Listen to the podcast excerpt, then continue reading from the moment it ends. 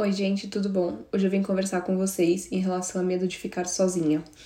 É, muitas pessoas falam sobre isso, tanto na vida quanto na clínica, é, e eu acho que tem muitos pontos que a gente pode conversar em relação a isso.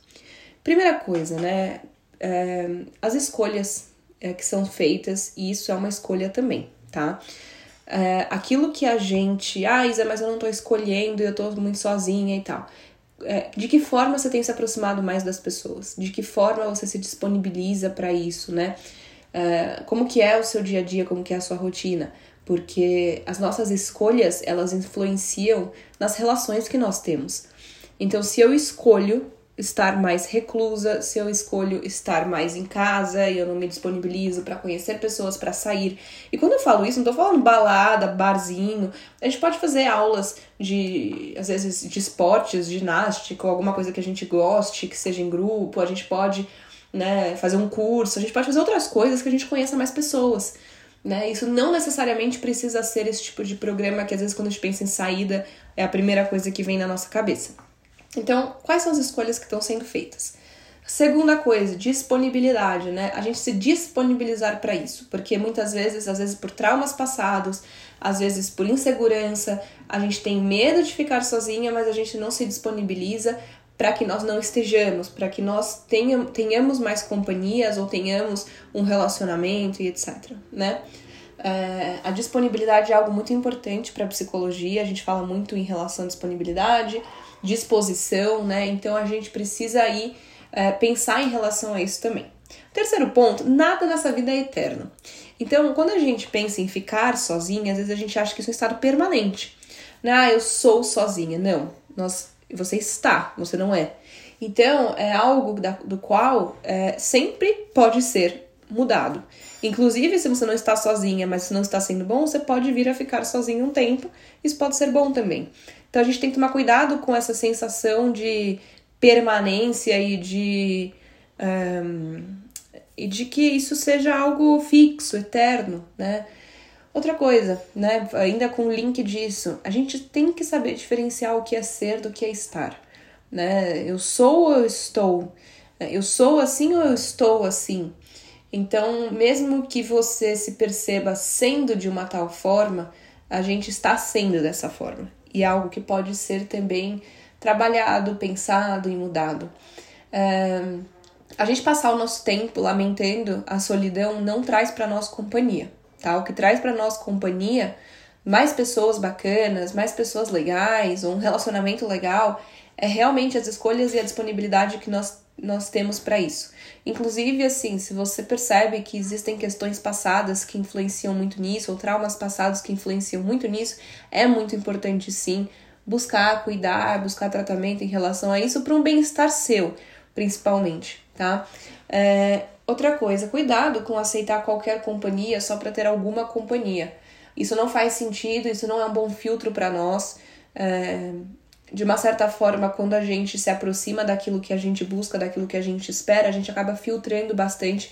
E isso às vezes diminui o nosso ciclo social, mas isso é algo positivo, porque se aquelas pessoas perderam o sentido de relação conosco, é, naturalmente acaba hum, existindo um distanciamento. Então, quando a gente é, lamenta muito sobre isso, a gente não sente que nós estamos tendo mais companhia, mas quando a gente olha e entende que tipo de companhia que eu gosto, que tipo de pessoas ao meu redor que, que me faz bem, ou que tipo de relacionamento que eu busco para minha vida hoje, né?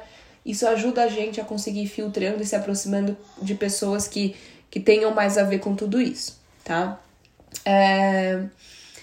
Gente, seguinte, uma coisa que eu quero deixar muito explicado aqui o que eu vou falar, porque as pessoas elas não se bastam sozinhas mas ninguém se sente bem numa relação que faz mal.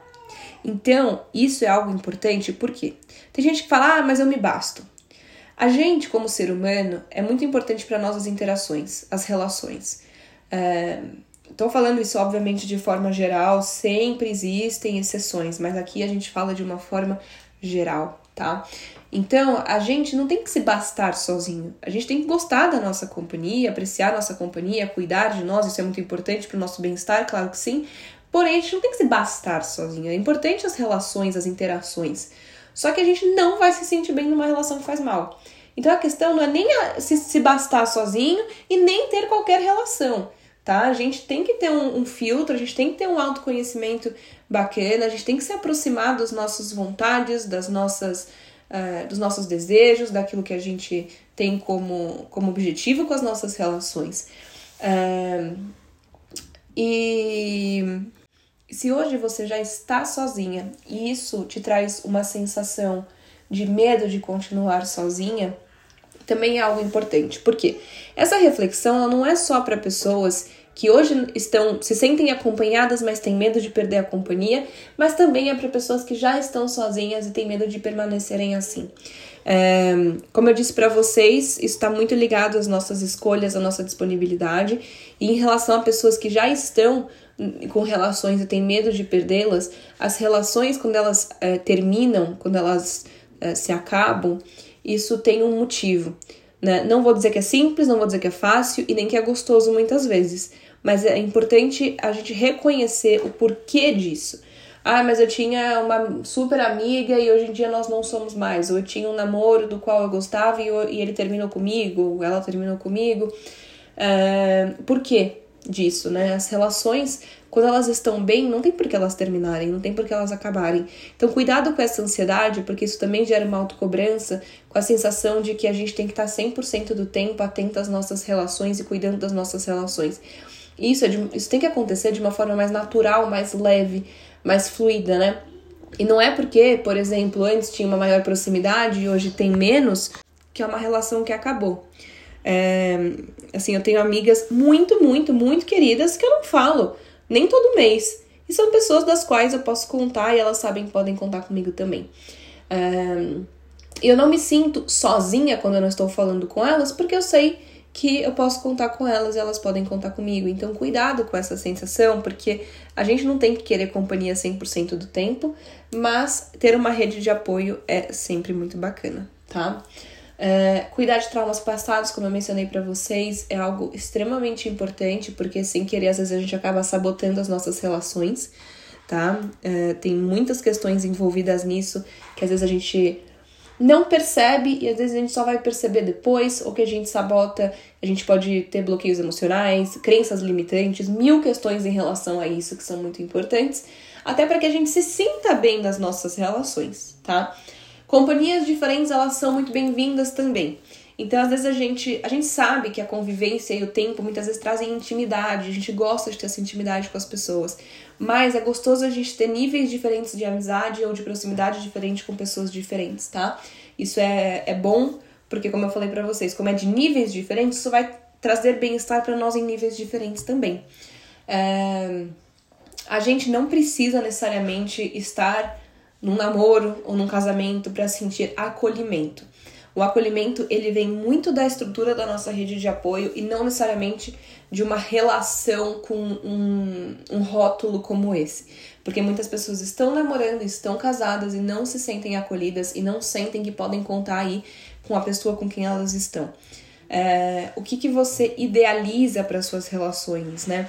Porque as nossas idealizações, elas fazem com que muitas vezes a gente esteja esperando aquela amiga, aquele amigo, aquele relacionamento. Então, cuidar das nossas idealizações, daquilo que a gente espera do outro, daquilo que a gente quer do outro e daquilo que nós temos também em nós, uh, tanto para compartilhar quanto também em relação a aquilo que a gente busca, aquilo que faz sentido, aquilo que eu sempre falo para vocês. Gente, outra coisa. Todo cenário tem qualidades e defeitos. O que eu quero dizer? Às vezes eu vejo as pessoas, quando elas estão solteiras, elas reclamam, ai, ah, queria tanto estar namorando. Às vezes as pessoas estão namorando, ai, mas eu queria estar solteira. As pessoas têm muitos amigos, ai, mas ter muito, muitos amigos é muito cansativo. Ah, mas eu tenho muito poucos amigos. A gente costuma reclamar daquilo que, que a gente não tem. É realmente, todos os cenários têm lados bons e ruins. Estar num relacionamento tem lados muito legais, se a relação for legal, e tem lados que não são tão legais. Não estar num relacionamento tem lados legais, tem lados que não são tão legais. Então, cuidado para não viver sempre pela falta, tá? É, eu vou gravar um episódio sobre isso, mas eu queria mencionar aqui que a pressa ela é inimiga de sólidas relações. Sim, isso é um tema de um episódio que vai sair. que vou falar de vários pontos em relação a isso, mas às vezes a gente tem muita pressa para poder, por exemplo, ah, eu tô eu tô solteira há muito tempo, eu quero muito é, ter um relacionamento, então acaba que a gente às vezes atropela algumas coisas que são importantes para nós e isso traz para nós uma fragilidade, uma percepção de fragilidade na relação. Eu não acho que exista tempo ideal para as coisas, tá, gente? Mas é, isso é algo que a gente precisa aí tomar cuidado e isso está ligado às nossas idealizações também. Mas vou falar mais sobre isso para vocês num episódio que eu preparei em relação a isso. Então, gente, cuidado com esse medo, né? Cuidado com esse medo. Eu entendo esse medo, eu entendo o medo do desamparo, o medo de não sentir acolhimento, o medo de se sentir muito sozinha. É, eu quis diferenciar algumas coisas em relação a isso. Eu acho que tem muitas coisas importantes em relação a isso. É, mas eu acho que a, a, maior moral desse, desse, né, moral da história desse podcast, desse episódio, é em relação às escolhas que nós estamos fazendo, em relação ao medo que nós temos. O medo ele é um sentimento natural do ser humano que ele vem aí para nos proteger de algumas coisas, mas às vezes ele passa do ponto e ele se torna aí uma grande angústia, uma grande ansiedade para nós que não nos protege, mas sim nos faz muito mal. Então a gente revisitar algumas das nossas escolhas, algumas das, da nossa disponibilidade, a gente entender que nós não somos sozinhos, às vezes nós estamos sozinhos a gente entender quem são essas pessoas, né, que estão próximas a nós hoje e o porquê dessas relações. Tem muitas coisas aí que são importantes que a gente pense em relação a isso e entenda que uma relação é, só estar numa relação ou só ter relações isso não é o suficiente para que a gente se, não se sinta sozinho, tá bom? espero que vocês tenham gostado e eu vejo vocês no próximo.